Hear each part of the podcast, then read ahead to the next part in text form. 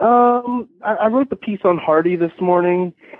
Um, that's a, that's kind of the only thing. I mean, that's my last MASN piece of the year. Hardy Um, Hardy I'm may come up in this conversation. What? Oh, I'm sure he will. Old man talk? I mean, imagine that.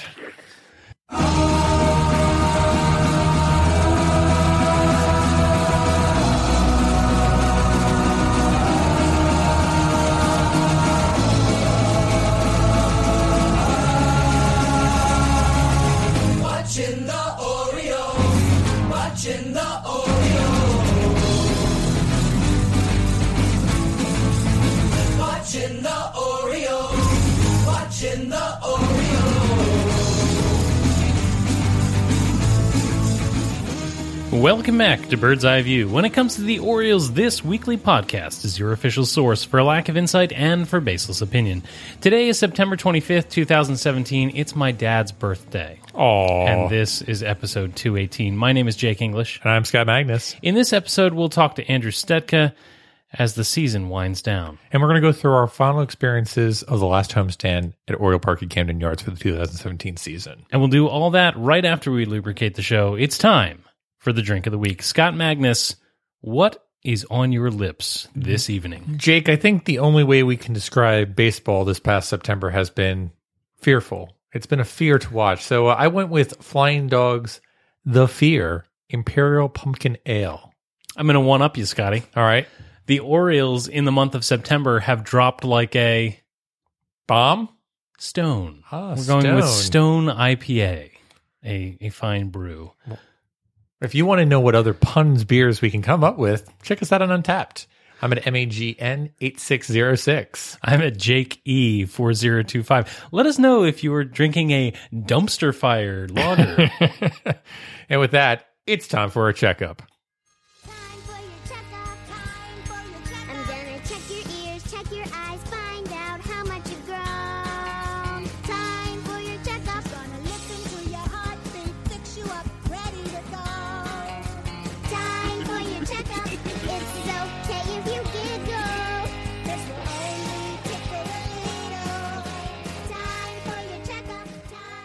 Jake, we laughed last left last week, and we basically said, "Oh, the Orioles are perfectly healthy, and uh, nothing can go wrong for the rest of the season."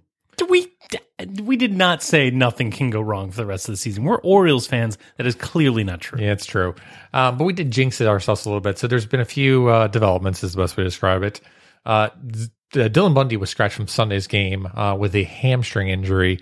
Um, and it sounds like he'll probably be shut down for the season now. Uh, Jake, do you actually buy it's a hamstring injury, or do you think this is just more of them saying, uh, we don't want you going out and pitching meaningless games? I think that this was them trying to sick uh, Chris Tillman on me. Okay.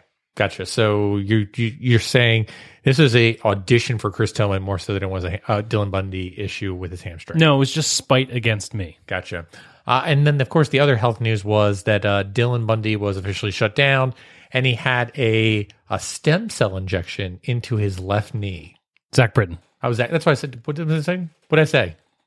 more Bundy. Oh, Bundy. Did I? Because if you're going to give Bundy more injuries, bad news. All right. So Zach Britton stem cell injection into his knee. Um, this is an interesting one because um, over the past few years, the Orioles have really been big on PRP injections, which is plasma rich platelet injections, which is a completely different aspect than In- including. Zach Britton on his shoulder, right? Yes, exactly. So it's interesting that the Orioles are starting to potentially move over um, away from uh, PRP in, in certain instances and move to stem cell. Um, stem cell has been a really big thing uh, as of recently within Major League Baseball over the past year. Um, a lot of the doctors believe that it has a better ability to heal and have a little bit more consistency than PRP, which I'd say is more of a 50 50 shot, is the best way to describe it. So uh, I think it's actually not a bad move on the Orioles' part to try this out. Have they considered HGH? Uh, yes, they have, but um, Jay Gibbons was not available for a prescription, Uh, or Larry Bigbie, nice. or Miguel Tejada, Or Brian Roberts. or Brian Roberts. Oh, hashtag the Brian Roberts watch. All right. Uh, also, in the uh, injury list this week, we have uh, Adam Jones reporting to general leg soreness. Yes, uh, I- I- all the amount of time he has had to go and fly fly balls down in the gaps this season with like Mark Trumbos being out there um, have certainly come back and taken a toll on him. So I still think this comes back to Buck knows it's time to basically start giving some of his guys a break. I, I kind of hope he starts doing it across the board with Machado and Schoop and everybody that is going to be a prevalent part of the team going into 2018. Well, I wonder if this is just the beginning of the hey, by the way, Adam Jones is not a 160 you know game player. Sure. I mean, but again, that's why it's going to be nice to have outfield depth that can actually come in and play center field on occasion. Sure, and by that you mean uh, uh, Mark Trumbo. Uh, and by that, I mean the future in Austin Hays. Uh, anything else we got in the medical wing? Uh, no, I can I can remember no other sadness this All right, week. then let's go to 140 characters or less this week on the Twitters. Our first tweet comes from Ben Jacobs at Ben C. Jacobs. And he writes an article for TheRinger.com which asks why all 30 MLB teams should try to sign two way phenomenon um, uh, Ohtani. Um, and his quote for the Orioles is as follows Pitching for the Orioles is like playing Oregon Trail as the farmer. It's a good way to prove how hardcore you are. So we're all going to die of dysentery. Yes. Oh. Uh, just really like the quote and just to throw back to the childhood. Why don't you go ahead and take the next one? All right, next comes from Canon Chat, good friends of ours. Ca- at Canon Chat, we've reached the quote, Gary and Jim badly sing the Mission Impossible theme song, end quote, part of the game. Frankly, I think that should be every game. That should be every game. Ma-ma-ma. Um, next tweet comes from Ryan Wagner at rwag614. And no matter how tough the season has been and how frustrating it is that we're playing, not playing on, JJ made it all worth the while today. And this was, of course, after the Sunday game. Uh, Jake, as we know from last week's episode, I got um, a little excited for what I thought was going to be a JJ Hardy home run. Uh, but needless to say, I had to wait and be patient. And JJ Hardy delivered on Sunday with um, a very magical moment, needless to say. And it's what makes baseball one of the best games possible because it's these unexpected situations where the game is completely meaningless, but it's a special moment and you can kind of pay tribute to a great player. I don't want to get too deep into JJ Hardy. I mean, I do. I want to get deep into JJ Hardy, but just saying the special connection between Hardy, the fans, and Ryan Wagner Oof. is a uh, it's a really cool thing. And to be there at Camden Yards while that's going on, it's um, it's a special thing. Uh, moving on, next we have a, a tweet from Rich Dubroff, who of course tweets at Rich Dubroff MLB. For the final home game of the season, Buck Showalter brings the lineup card to the home plate. Usually only does this for first game of the series. It's interesting because usually, you know, he has Kirby or, or more frequently John Russell go out and provide the, the lineup card. Uh, what, what do you think it is? Just, you know, last home game, let's make it special? I, I- think clearly this means that Buck Showalter is retiring. Um, he's taking a leave from all baseball activities, and um, he's um, going to go and sit back down in Florida and watch Seinfeld from beginning to end for the rest of his life. You're terrible. I am terrible. Uh, next week comes from Josh Soroka at Josh Soroka, of course, member of the Section 336 podcast. Uh, based on this crowd, I think the Orioles shouldn't worry about signing Manny or a pitcher. Just focus on more giveaways to pack the yard. And Josh is absolutely right. The crowd was immense on Saturday night for the hooded sweatshirt giveaway. Jake, I do really think that instead of spending $162 million on the first baseman in the future, uh, we should just basically go buy a bunch of hooded sweatshirts because the money may be more worthwhile uh, to get the attendance up in that fashion. We got a toothbrush holder on Sunday. Congratulations. That's really nice of you. Uh, you know what? Uh, we talked a little bit about JJ Hardy. We're trying to tie up this whole season. Why don't we go bring in a former, uh, uh, actually not a former friend, a friend of the program who writes for MASN Sports to get his perspective about what we are doing for this season uh, with the Baltimore Orioles.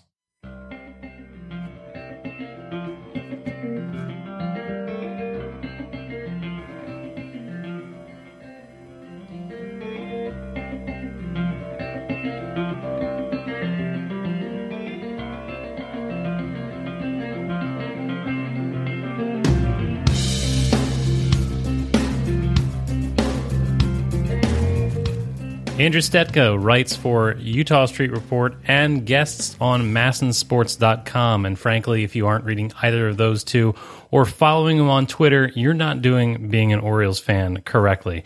Andrew is kind enough to stop by from time to time and talks to us now on Bird's Eye View. Andrew, thanks so much for stopping by. Uh, happy to do it, gentlemen. So let's just get the most important thing out of the way first. Uh, what is your drink of the week? Uh, I have gone back to a, an old faithful for me. Um, I actually spent all day Sunday watching football, sipping on uh, Sagamore Spirit Rye Whiskey, which I have to drag through check luggage out here to Arizona from Maryland. Uh, splash that in, and a little bit of Coke, and uh, call it call it a day. A little whiskey and Coke action. All right. Can't, can't complain. What's more? How do you feel about Sagamore uh, compared to the other whiskeys that are out there? Do you think it's kind of a thing that you kind of go to since you've got the Baltimore roots, or do you think it's just you know a really nice done whiskey um, in, in the collections? Uh, definitely a little bit of both. I, I really Okay. enjoy it. Um, I sip it on the rocks sometimes. Uh, it's just it's delicious. I actually last time I was in town, uh, back in I believe it was in May. Uh, I went and toured the distillery down there in Baltimore, and it was a really cool little uh, historical uh, perspective on you know rye whiskey in the city of Baltimore and, and even throughout the state of Maryland. And uh, I recommend it to anyone. It was a cool experience. I think it pairs really well with the Coke that you do too, because it kind of gives that vanilla note coming off in the Coke as well. But nice little whiskey. Um, and that's not just because of the Baltimore roots, but a really done kind of small batch process. So good for them on that. So you mentioned uh, you spent most of your Sunday kind of watching football. Um, and um, since the Baltimore Irons are off the air now and no one's available to say, let's get stupid anymore, um, we're going to go with let's go topical right now. So, Andrew, we saw the first instance of MLB players taking a knee during the national anthem. Um, do you think that we'll see the same backlash from baseball fans as we're seeing from football fans um, now, um, you know, publicly? Uh, definitely not. Um, part of that is because just of, I think of the nature of the two sports fans. Um, I think football fans are a little more. Eh, This is going to sound controversial, but angry in general. Um, the sports are very different. They're they're apples and oranges, which is why I hate comparing them uh, to start. But you know, eh, football is an aggressive sport. It tends to have a more aggressive fan. I mean, I've been to baseball games. I've been to football games um, I, I never really see brawls breaking out at baseball games. Um, I don't think that number one, you're going to see a lot of controversy come out of, of an MLB player taking a knee during the anthem, um, mainly because I don't think you're going to see a whole lot of it. I think this is something that's probably going to stay mostly in the football realm. Now, it has kind of trickled over to some other places. Um, you know, the WNBA has, has had a lot of players taking a knee during anthems. Uh, soccer has had it as well. I know Megan Rapinoe, the U.S. women's uh, national team star, has done it. Um, but I think for the most part, this is going to remain a Colin Kaepernick driven NFL type of thing. Um, but in general, I just I don't see it trickling that much into baseball, and I don't see baseball fans, you know, who call themselves only baseball fans. I don't see them getting too up in arms about it. Now, somebody who's been very vocal here at the Orioles is Adam Jones, not singling him out specifically, but do you think that this will trickle into the Orioles clubhouse or, I guess more importantly, the Orioles uh, Camden Yards field for the uh, for the national anthem? You know, I, I, obviously we won't we won't see that the rest of this year as they don't play another game at home. Um, may, maybe some MLB players this week decide to to take a knee just because this is, has become a, a really big thing, especially in light of President Trump's comments last week. Um, but I, I, I don't know. I, you know, I, I can't get into Adam Jones' head. I, I know if there was any player that you would think maybe would do this, it might be Jones because he has been uh, outspoken about you know racial injustice in this country and and and rightfully so. Um, but I, I just I, I can't really you know predict whether or not we'll see that from a player like Jones or or anyone else throughout the game. Um, it's kind of hard to determine at this point. Like I said, I think this will mostly stay in the football realm. Um, but you, you know, we saw, you know, the, the, the player from the A's take a knee over the weekend, and and it, it, it could happen. And and you know, if they want to take a knee, that's that's obviously their right. I, I know.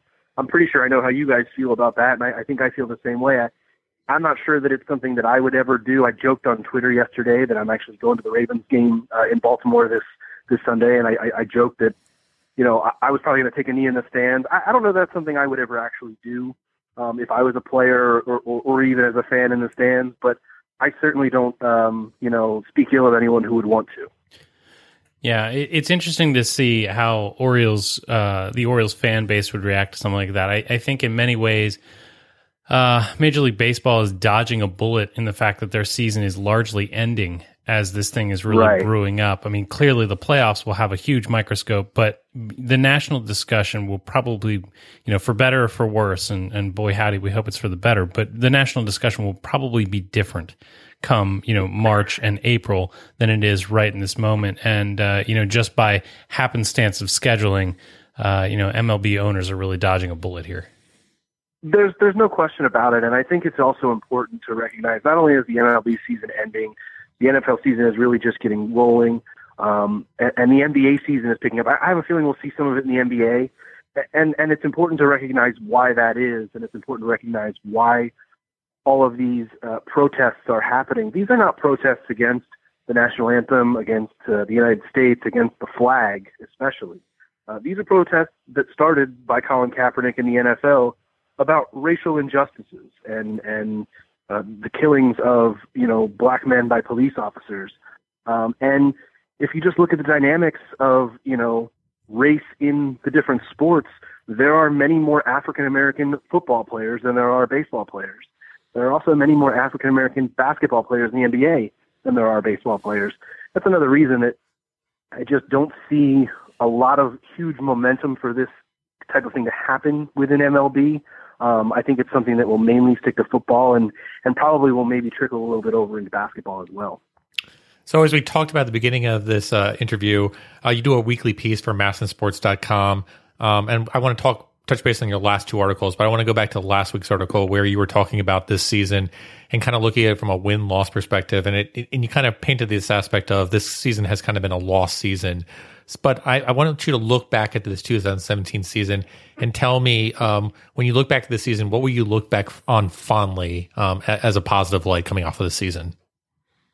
Well, there's two big things, and they both are kind of in the same category. It's the breakouts of both Jonathan Schoop and Trey Mancini. Those are the two big positives that you take because they're the most they're, the most prominent thing that happened to this team.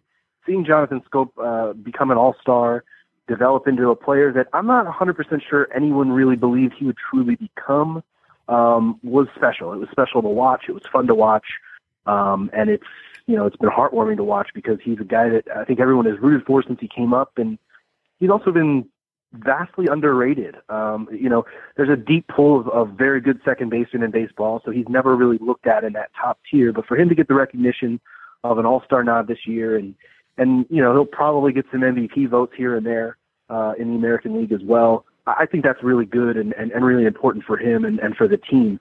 And then when it comes to Mancini, of course, um, his first full season, putting together, you know, a really good rookie year um, in comparison with guys like Machado and and before that, I don't know, maybe Ripken, um, maybe Mussina. I mean, th- we're talking about big names here, um, obviously. So to see Mancini break out the way he did, and not just do it with the home run ball, but you know, turn into a more of a developed hitter and also fielder. It, people kind of tend to forget that this is this is a first baseman, and he's been in in the outfield for most of the season, and and maybe isn't a Gold Glover, but he's playing very capably and has done it pretty well for the Orioles, and and kind of given them. Um, a little bit of a pass for not really having true corner outfielders this season. He's been able to slot in there and, and do a nice job. All right. So the one thing I want to bring up during this part was you had mentioned about these breakout seasons from uh, Jonathan Schoop and Trey Mancini. It always seems like the Orioles have um, these players that have a tendency to step up and outperform their expectations. I think certainly somewhat every single team has it. But when you come back the next season, um, we haven't seen a, a player put up a back to back performance except for a player like Manny Machado. Even Chris Davis has been really hot one season, really cold one season, really hot one season, really cold one season. Right. And I guess the question is when we look at 2018 and we look at the lineup, you know, do we expect a similar performance coming out of Jonathan Schoop and Trey Mancini?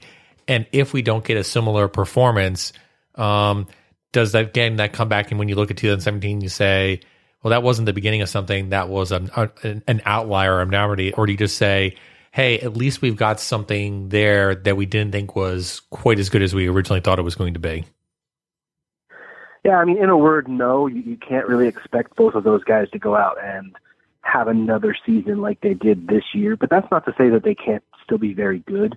Um, I think with Schoop, you've probably seen his career year, um, but but he's always been a player that's been considered pretty good even before this year, um, and and and still very overlooked, as I mentioned. Um, so he can still be, you know, th- th- there's there's an in between there. He, he doesn't have to be um, as good as he was this year to still be very very good for this team. Um, and with Mancini, because he's you know he's a little bit younger, and this was his first year, you'd hope you can see a little bit of growth there. Um, I'm not saying that this was his career year, but you, you know you definitely don't expect him to come out and mash the way that he has all season long. I mean, Mancini, I, I can't even really remember a stretch, uh, maybe a little bit there uh, in the middle part of the season for him, but th- there really wasn't a stretch where he went super cold all year. I mean, he's just been one of their more consistent hitters, and it's been a joy to watch. So, you know, yes, you'd like to see them develop and, um, you know, continue to grow. But at the same time, you do have to kind of come to a realization that maybe this is, if not the best, among the best seasons that you'll see from both of these players. And that's why it's important to have other guys around them. Now, you brought up Chris Davis. I mean, he's a guy that, like you said, has been up and down and up and down. Um, you would almost be even happier if he was somewhere in the middle of those up and downs all along, because then you'd get a more consistent version of Chris Davis. I think that's what the Orioles would be looking for in both Schoop and Mancini going forward. So I don't, I don't think I'm going to go out on a limb here by saying that the Orioles farm system is not a great one, right? It's not a fantastic farm system. Yet we are starting to see some signs of life. Um, the the draft picks, the first round draft picks, have been better of late. Um, you know, I didn't believe in Trey Mancini when people were talking about him in the minors. Like Cody said, like he's been great lately. enough. um, and you know, though I'm not uh, willing to anoint him as a major leaguer after just a few games, Austin Hays also, you know, looks like he may be a real player. Is there reason enough to hope that things might not be as dire as some of us think with this Orioles um, farm system, or are these just, you know, the the cream rising to the top and the rest really is a dearth? I mean, hope is the, the word you use there. That's what you have to do if you're an Orioles fan looking at this farm system because if players like Austin Hays and Chance Sisco aren't fully capable of stepping in, uh, there's going to be massive holes on this roster. Um, I know there's a lot of people already anointing Austin Hays as the opening day right fielder next year. I- I'm not entirely ready to go there yet, but who else is going to do it at this point? I mean, that's the biggest question. The Orioles, we all know, are going to have to go out and spend some money this offseason, especially in the starting pitching department. And I don't really see them going out and splurging on a corner outfielder um, like they splurged on on on getting you know guys like Seth Smith in there this year um, via trade. So it, it, it's almost uh, you have to hope because it's going to the Orioles' hand is going to be forced to put some of these guys in the lineup and bring them up. Um, and unfortunately, when you look at the Orioles farm system, once you scrape the crust off the top, there's not much filling.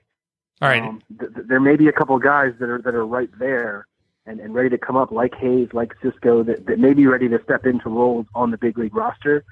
But beyond that, there's not much there to, to rely on. So if, if those guys don't hit and stick at the major league level, where else do you turn? There's there's there's it's just there's just not a lot to go on there. So um, I think the word hope is is the best one you can use uh, because you just have to hope it works out for them. I think we turn to the bottle, Yeah. Frankly. Yeah. So speaking about filling a hole, um, Tim Beckham brought in during the trading deadline. Um, where do you see Tim Beckham kind of fitting in for 2018? He's had a remarkable second half of the season. Um, obviously, I think there's going to be some regression in 2018. But do you think he's going to have that kind of performance that like a Johnson Schoop has had in previous seasons, where he's a, an above average player? Or do you think he's you know basically slightly above average at, at best? Yeah, I mean, this is another one where I'm just going to use the word hope. Um, you hope Tim Beckham can be, you know, he's obviously going to go into next year. I think everyone assumes is the starting shortstop on this team, and you know, you hope that he can be three quarters to half of what he's been in the second half, and I think that would be more than suitable. I mean, he's as you mentioned, he's been on fire uh, since they acquired him, and has just been tearing the cover off the ball and I don't think you can expect that to continue uh, into next year and beyond. But it's you know it's easy to forget that this guy was a former number one overall pick and, and was highly thought of by a lot of teams, including the Tampa Bay Rays, who who took him with that pick. Um, and it obviously didn't work out for him down there. Perhaps he really is just a, one of those, you know, guys we talk about all the time that just needed a change of scenery. And getting himself up to Baltimore, um, you know, really sparks his career. Um, that that could be the case, or you could have a guy who is a nice little fill-in for a couple of years and, and is productive, but not you know not a world beater. That would be fine too. Um, I think what the Orioles pulled off the trade deadline in in acquiring Beckham was, you know, had it definitely had me scratching my head. It, it, it had many others scratching their head as well because everyone was thinking, after, especially after they acquired Jeremy Hellickson, uh, why are they adding? This is a team that everyone kind of pushed and, and expected to maybe sell off a few pieces, and instead they were adding pieces. And when they acquired Beckham, I was very confused by it. Um, and then I thought about it for another second and said, actually, this kind of makes a little bit of sense, not only for the short term when the Orioles were still in the midst of, of you know, thinking that they had a shot at the postseason, which obviously didn't work out, but they were also thinking ahead because uh, the departure of J.J. Hardy is imminent, um, and Beckham is a guy that can pretty much slot right in and, and fill that role, uh, even if it is just a stopgap of a year or two, or, or maybe a little bit more. Well, I'll tell you two things. First, Dan Duquette did not forget that he was a first overall draft uh, draft pick. He loves that stuff. Um, and second, I will say that Tim Beckham, no matter how good or bad he is, will be no Alex Cintron. Um, well, let's hope not. So let's just stay on the shortstop topic for just a second. Um, JJ Hardy, let's start chopping onions. Uh, let the dust in. Let, let's let's talk about that. Uh, what did you think of of Sunday's game? Uh, it was it was special. I didn't quite expect it. Um, you know, I, Hardy's never been a guy that struck me as, uh, you know, a guy who would be who, who would think of himself as a lifelong Oriole.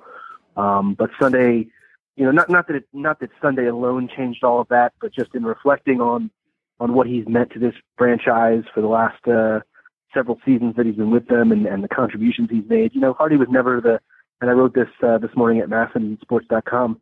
Hardy was never the best player on his team, never the most talented, um, but he was just kind of a, a steady presence, um, similar to Adam Jones, who's been a steady presence, similar to prior to this year Matt Wieters, who was a steady presence, similar to Nick Markakis in past years, who was just a steady presence out there in right field.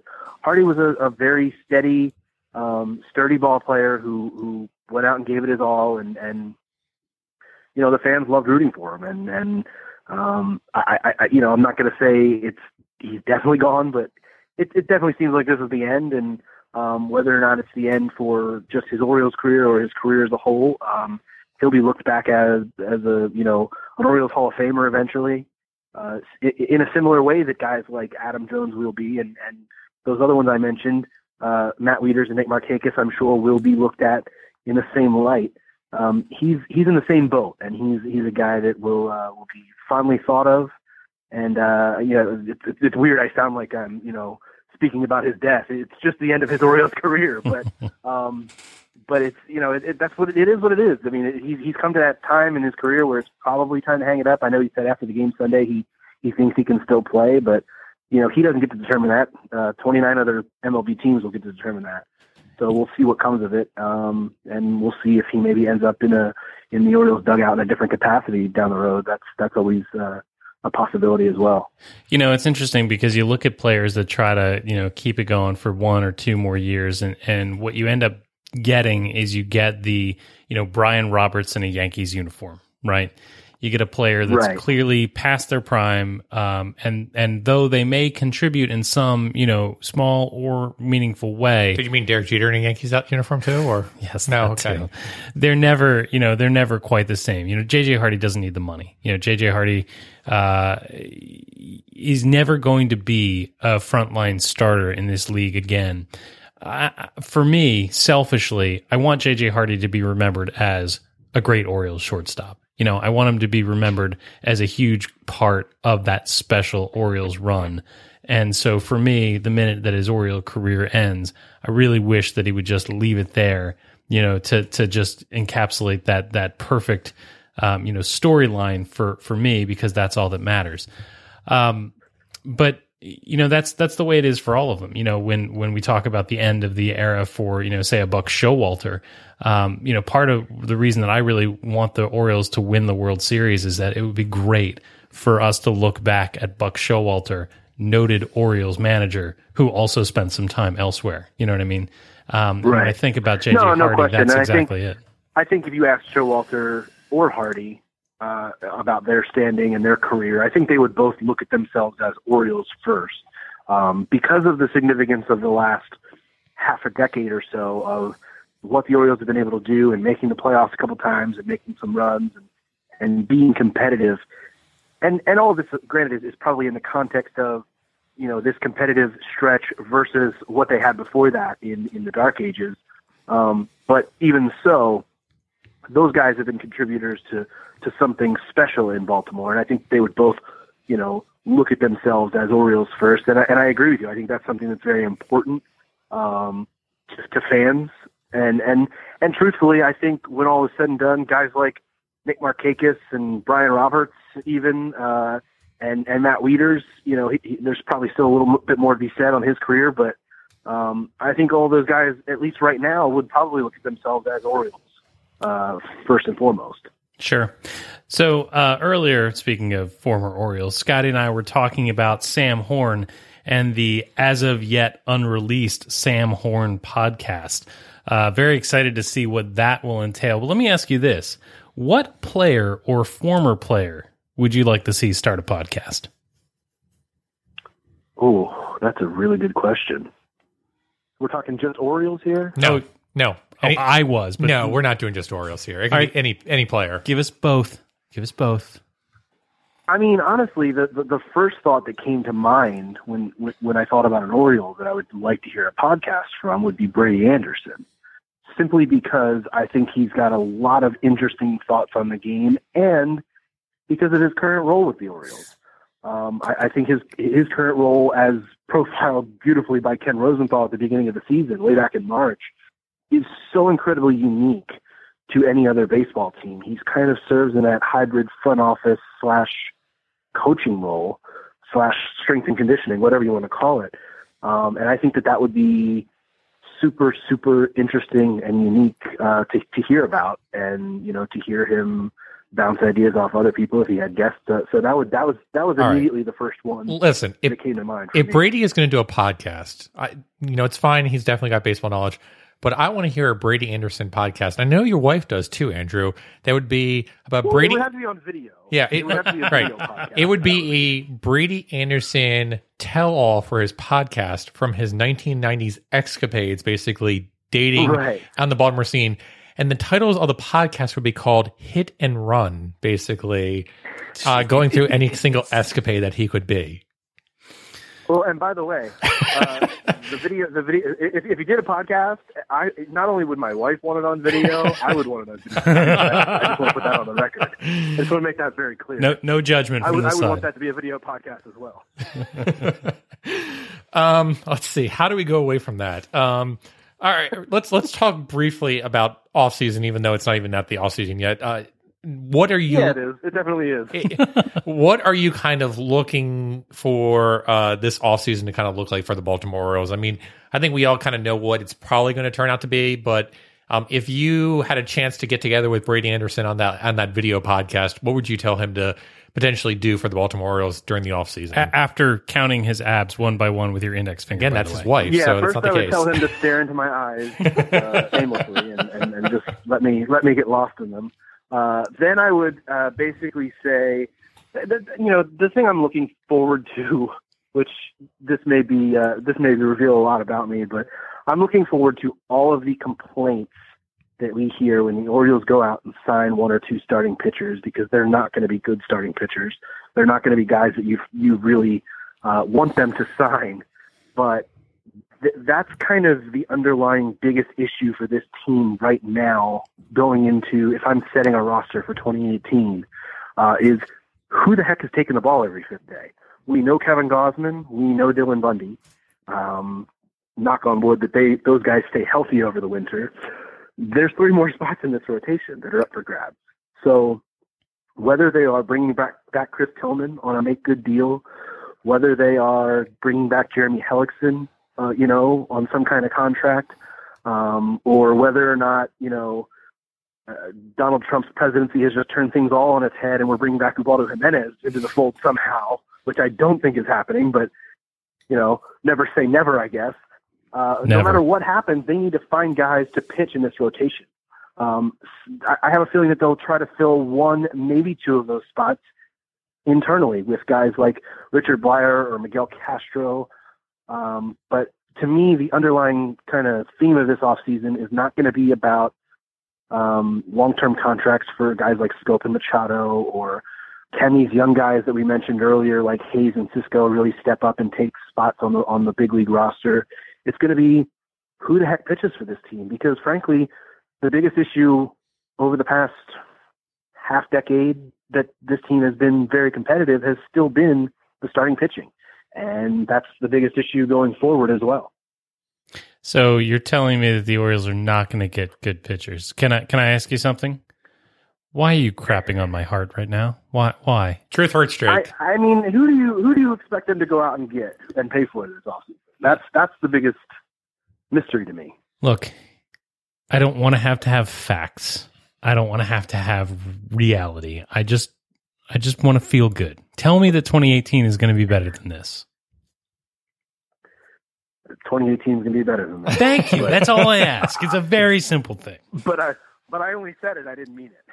Gotcha. Well, with that, I think that sums up pretty much all we can say about the 2017 season in terms of, yeah, we were here, but we really didn't mean it, basically. So, Andrew, uh, thanks so much for coming on the show again. Again, folks, um, Andrew posts uh, weekly at MASN Sports. You can go back and take a look at all the articles he posted for the season.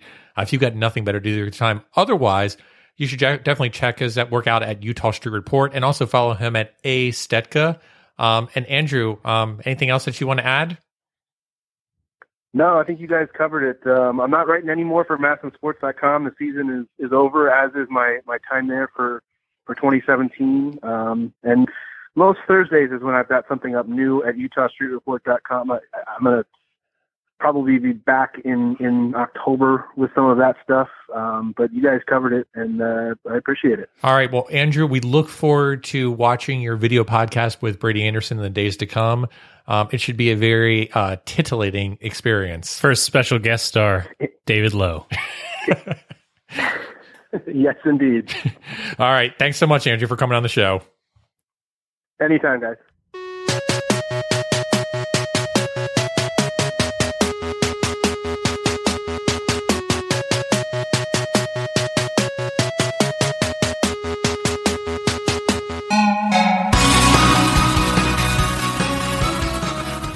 Jake, with a week to go in the Orioles season, uh, we came to an end for home games at the yard. And uh, I went on Saturday evening, you went on Sunday evening, uh, and they were definitely unique experiences. Of course, I went for the hooded sweatshirt giveaway game, um, not so much for the giveaway itself, but because it was an opportunity for me to get out of the house and um, why not take it and kind of enjoy a nice, crisp autumn air in September.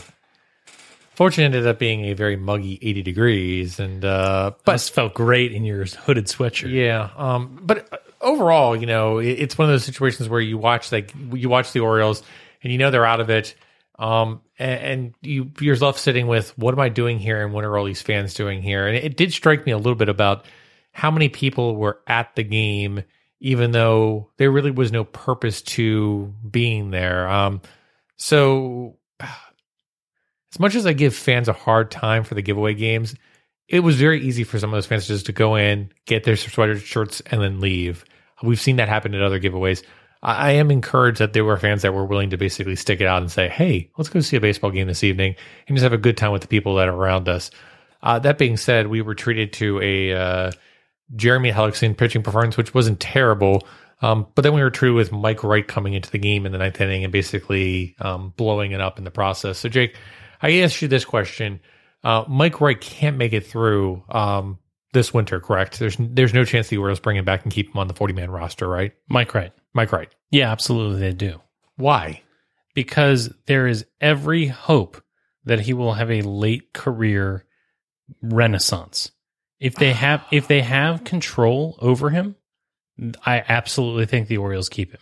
in the hopes that he will be, as we uh, had all hoped at one point, that he'll become Tommy Hunter oh. 2.0.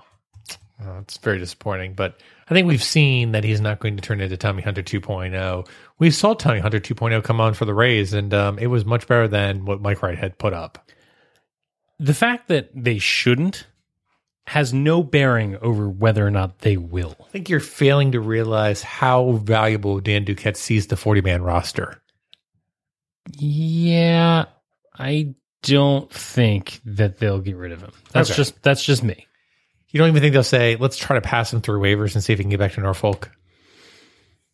I suppose it's possible, but no, I don't see it happening. Okay.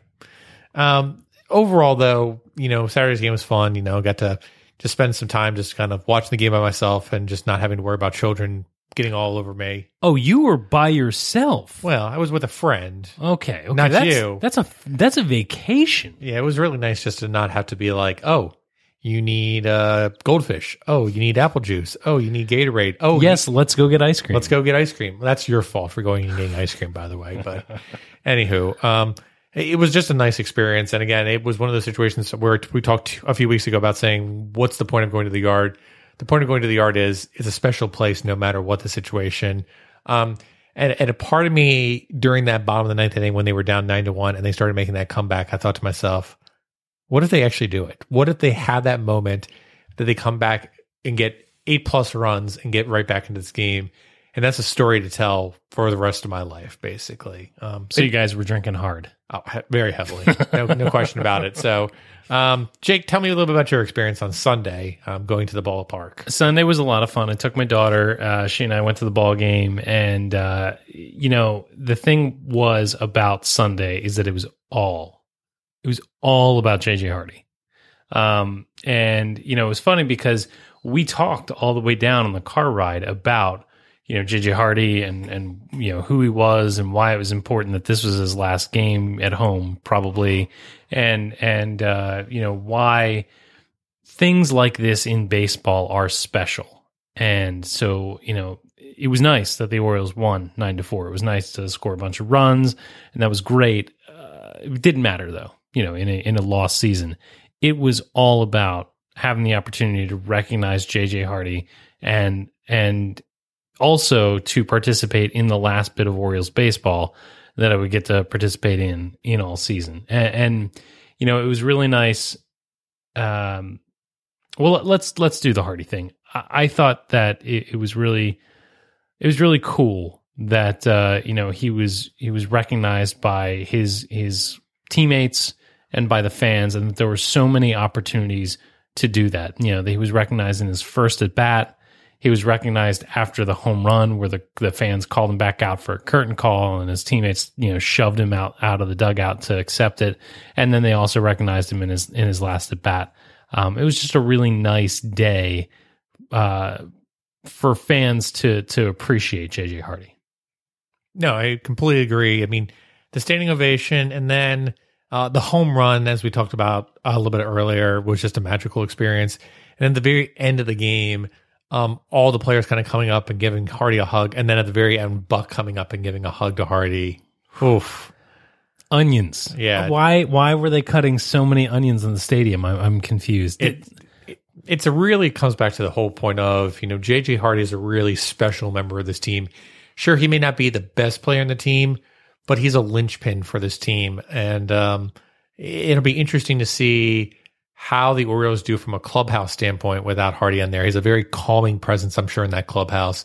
Um, and a very one of those veteran guys like a Darren O'Day who's there to basically say, here's how things are going to be done. So players like a Jones and even a Machado are going to have to basically step up into that ownership role and say, here's what we expect the Baltimore Orioles to act like going forward. Um, cause that's certainly a message that Hardy has portrayed for a while now. watching the the fans react to Hardy, participating in that, it was really, you know, kind of one of those things where baseball was fun and and emotional and magic when you were a kid. And and this kind of reminded me of that. You know what I mean? It was one of the things that that if they could just bottle that and and make one of those ain't baseball great commercials on MASN, that they would, you know, they would be highly effective. Uh, it it was it was really nice. Uh, although, you know, again, saying goodbye to the park in general uh, was interesting. We were on the concourse, uh, Maddie and I, and uh, watching some of the vendors close down for the season was kind of sad. You know, they, they brought the gate down, you know, in the sixth, seventh inning because because they were just ready to pack it in.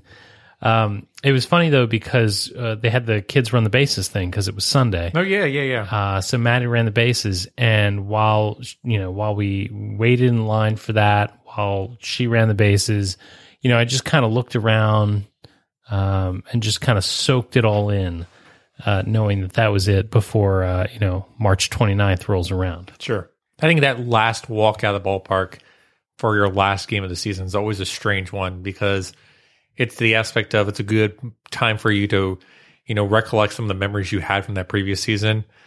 Um, and then you walk away and say, well, I hope it's different next season. That that's what it has been every single season we've gone is I hope it's different next season. And it feels like every single season you're close, but you're just not quite there. Um, even this season, I still say that like we were close, but we just weren't quite there. Um, I don't think I've said that during the dark ages. Um, but it, it's it's one of those situations where eventually you want to have that moment like you did in 2014 during a clinch miss where you have to say goodbye to it, but you're saying goodbye to it because there is no more games to be played. But even past this point, you know games are going to be played, um, and it's bittersweet is the best way to describe it. You know, one more thing I want to acknowledge with this season, I want to take a moment. You know, I tweeted this out on Sunday. I want to take a, a moment to recognize Ryan Wagner, who works so hard and does such a fantastic job in his role. Really has cemented himself as part of the Camden Yards experience, and I want to make sure that we Orioles fans realize how good we have it. And here's here's the moment that made me think about it. Um, a, a fan made a, a heck of a play. A fan, a fan made a snag that was highlight worthy. And I was wondering if they were going to play the Rex Barney, give that fan a, a contract soundbite because they do that occasionally. Um, but I, I told, you know, my daughter's 10. So I was telling her all about Rex Barney and about how that was the case at, at Memorial Stadium and how it continued on to Camden Yards and how it's an expression in Baltimore, you know, give that fan a contract. Um, and then later on the game, you know, they did the uh, steal second base thing where the kid, you know, goes and grabs the second base, and Wagner, you know, gave his, you know, down the stretch they come thing, and it just got to thinking, you know, much like you know Rex Barney was such an integral part of the Memorial Stadium and then the Camden Yards experience. I think Wagner's really cemented himself in in that way. You know, we talk about the the JJ Hardy thing. You know, we talk about just the fact that he brings passion and personality to a job that, though it was admirably done by the last guy, it wasn't done so with with personality in It's, any way. it's the personality that really makes it. And I think when we talked to Ryan about this before, we mentioned, I was like, well, why don't they do give that fan a contract? And Ryan's just like, because that was Rex's gig. You know, that was his MO. That was his call. Like, you don't take the call or the gig of somebody else's. You come up and it's a new, new aspect. And the new aspect for us, you know, fans cheering Jay, Jay, Hardy and being part of that celebration.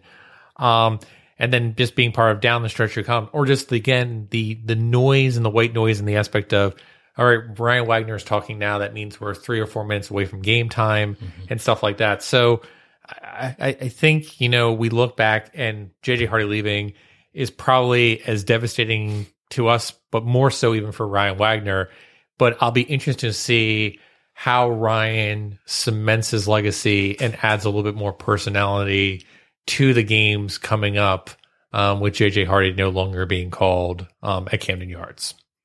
Um, with that, uh, you want to do some fantasy boss and um, rub it in my face? Hey, let's fantasize.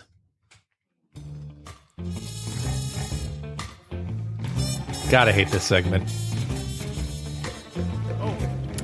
It's just numbers and stats, Scott. It's like fantasy football. It's all luck. I've been awfully lucky. Many years in a row, my friend. Yep. Well, BABIP is like that. Baby, you got me beat up and down, inside I think that's Babbitt, BABIP. fantasy boss, and balls in play. All right, so it was actually a pretty decent week for our fantasy boss picks. Uh, we went with you went with Miguel Castro. I went with Richard Bleier. They ended up number two and number four on This the is team. ground ball percentage. yeah, ground ball percentage. that ever important Uh, stat. But that brings the score to seven to five to two. So it looks like it's another win for Jake this season. I hope you're happy, Derek Arnold, you cursed, cursed man. So I ask you once again, Bev listeners, should Fantasy Boss come back next year? What would breathe new life into this contest? Tweet us and let us know what your opinions on Fantasy Balls or contest text at email um, at contact at birdseyeviewbaltimore.com to let us know what your thoughts are on Fantasy balls for the 2018 season. And with that, let's get into the good, the bad, and the, oh, there's a lot of it, ugly.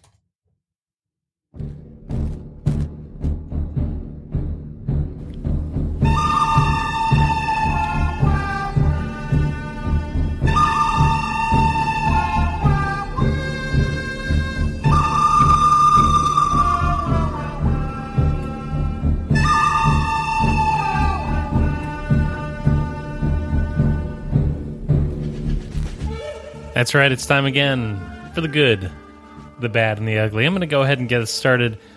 I hate to go back to the well, but my good was the players' treatment of JJ Hardy on Sunday. It was really something to see his teammates standing at the top step, applauding him, uh, the Rays players uh, applauding him in what was a very special moment for the rest of us. Um, the Orioles players enjoyed a very special moment with one of their own, uh, one that they respect an awful lot. So, my good for this week was that scene of the Orioles dugout paying tribute to a great Oriole in JJ Hardy. Honorable mention, too. I thought it was great that the Tampa Bay Rays players Yeah, also came up yeah. to the top of the dugout and just gave a kind of quiet applause of like, hey, you know, we respect everything that you kind of did. And it's also, you know, let's not take away from the moment that is being experienced by the team right now. Let's go ahead and, and pay some proper respect. So tip the cap to the Rays as well in, in this regard. Good point. Um, my good for the week is actually going to go to uh, Gabriel Noah, who I thought actually pitched a really nice game, going eight innings. Um, a dangerous situation has occurred here where Noah has potentially done enough in terms of saying, "All right, I could potentially be that fifth starter. I could be that Miguel Gonzalez like pitcher." But I still come back to the point of if you look at Noah's stats, it scares the heck out of me when you look at his K per nine and his walk per nine over the entire season. Right now, his Ks per nine is at 6.54. His walks per nine is at 1.99. And that's based on him being a, a, a bullpen arm as well. Uh, I just don't see it, um, him being a, an effective starter going forward.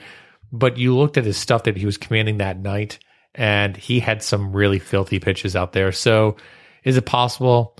Sure, it's possible, but uh, do I think it's likely? No, I don't think it's likely. I do think a Noah could be a really important part for this team and could be that six starter and that swing starter, but I don't think Gabriel Noah is uh, the defined fifth starter coming into next season. If the Orioles had four good starters, right? Yeah. If they had four sure things, then I would be a lot happier Sure. to say, okay, let's give Castro and Ynoa and all the rest of these cats a chance. But they don't. And the Orioles just don't have any more chances to waste. So I say uh, Gabriel Ynoa is is um, just like you said, a spot starter at best. Right. So you know what you're getting with him. Ugh. That was bad. and my bad, Scott, is Mark Trumbo, who had a, wait for it, negative 45 weighted runs created plus. Look, I don't want to pile on the guy. Yes, I do. I want to pile on Mark Trumbo. He's had a very disappointing season. He needs to improve next year. Full stop. Yeah, he was um he, he was bad definitely. Um I, I think my bad is gonna have to go to I'm gonna have to go with Trey Mancini, who posted a uh, 69 weighted runs created plus.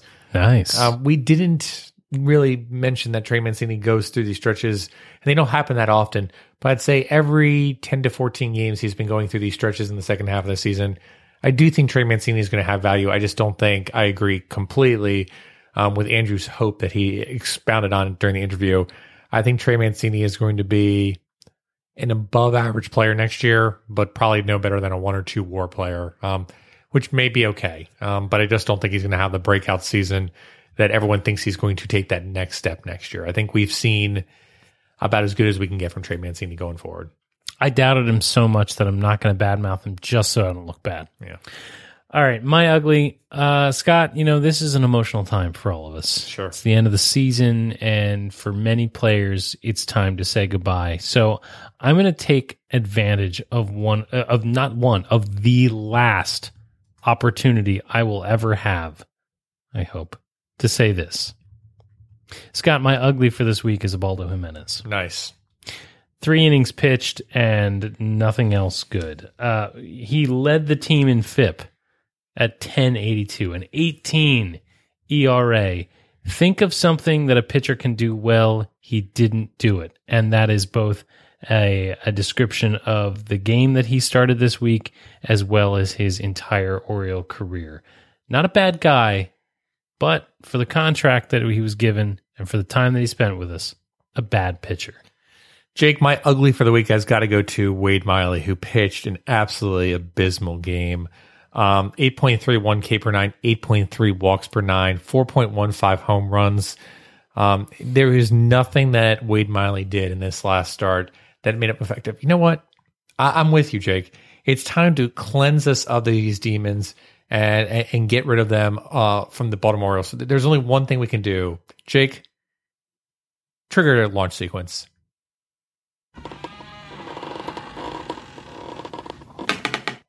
Jake, that was me catapulting Wade Miley into the sun. It was a catapult. As a catapult. You trigger the launch sequence of a catapult. Jake, we don't have a lot of money here at Bird's Eye View, so we went with a catapult. I I was expecting some sort of launch sequence. Jake, we do not have that money. If you want to advertise with Bird's Eye View, though, please contact us. but anyway, we don't have that kind of money. So Wade Miley is our ugly. Fitting that Wade Miley and Ubaldo Jimenez end our ugly pretty much for the Baltimore Orioles 2017 season. Woof. All right, Jake, why don't we go ahead and uh, blow the save?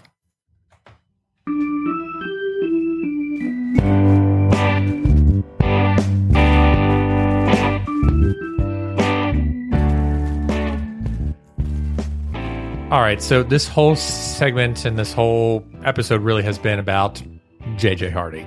And I was really thinking about it recently in terms of um, Andrew's article that he wrote about JJ Hardy and how, what an important role he played for the Baltimore Orioles during these past few seasons. Uh, you look at JJ Hardy, and he actually had the 13th and 14th best performance in terms of seasons since the 2012 um, season for the Baltimore Orioles. So that's right up there with players like a Davis, um, a Nelson Cruz, an Adam Jones. So as much as you know, we put JJ Hardy into that category of, uh, you know, he, he never was the best player on this team.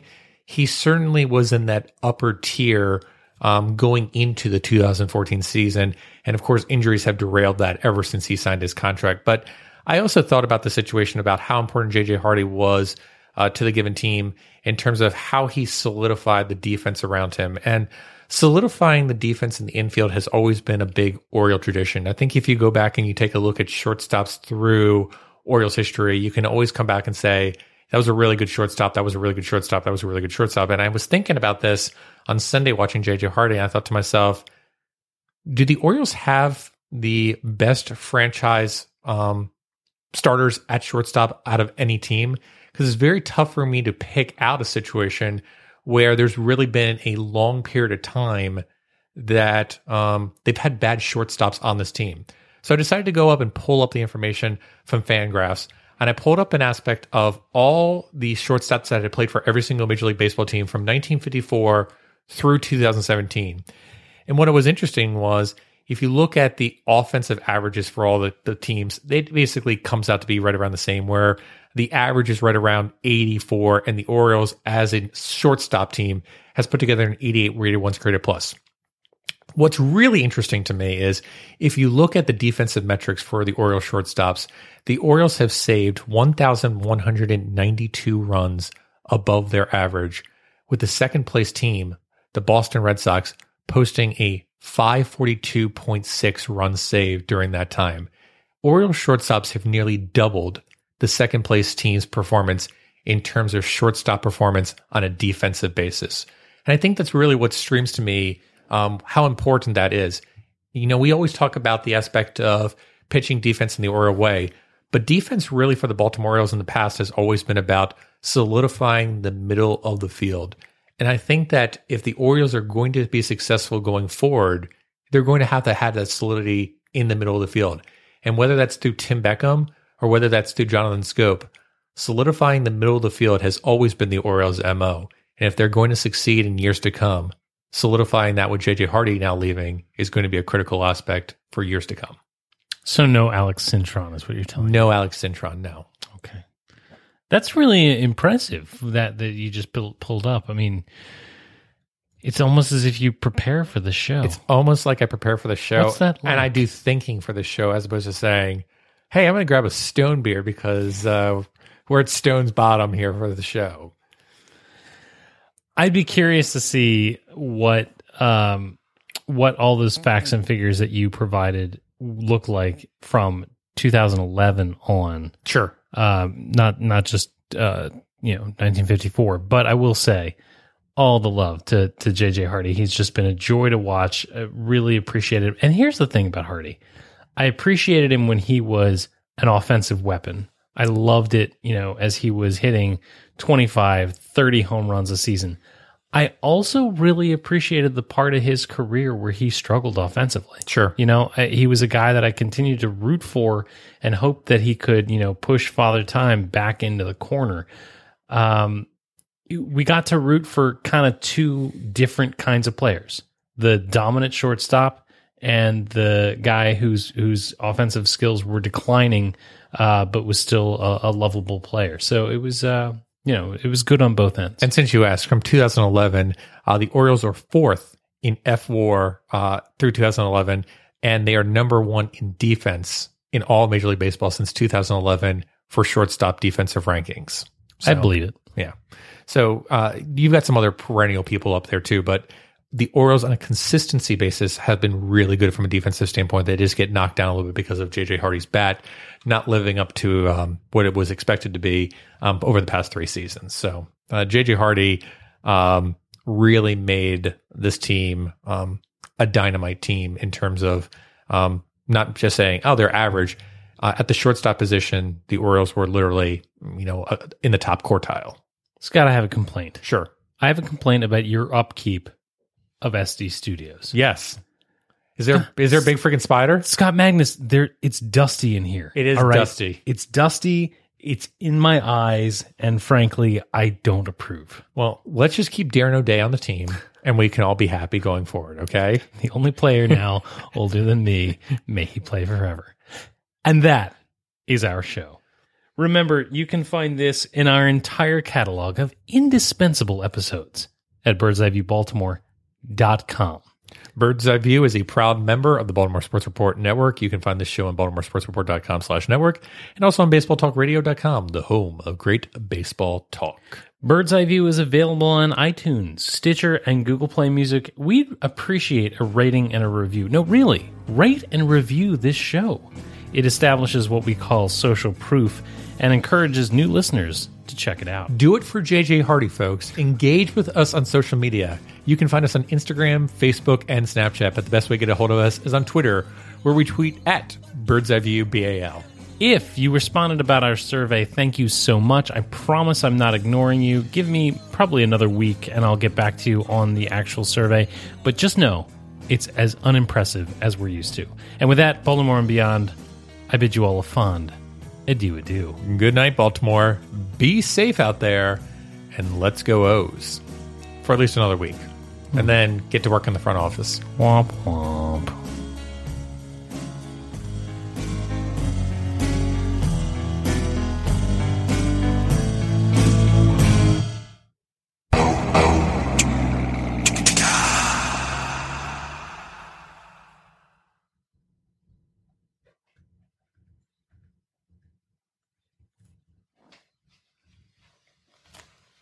You're still here? It's over. Go home. Go.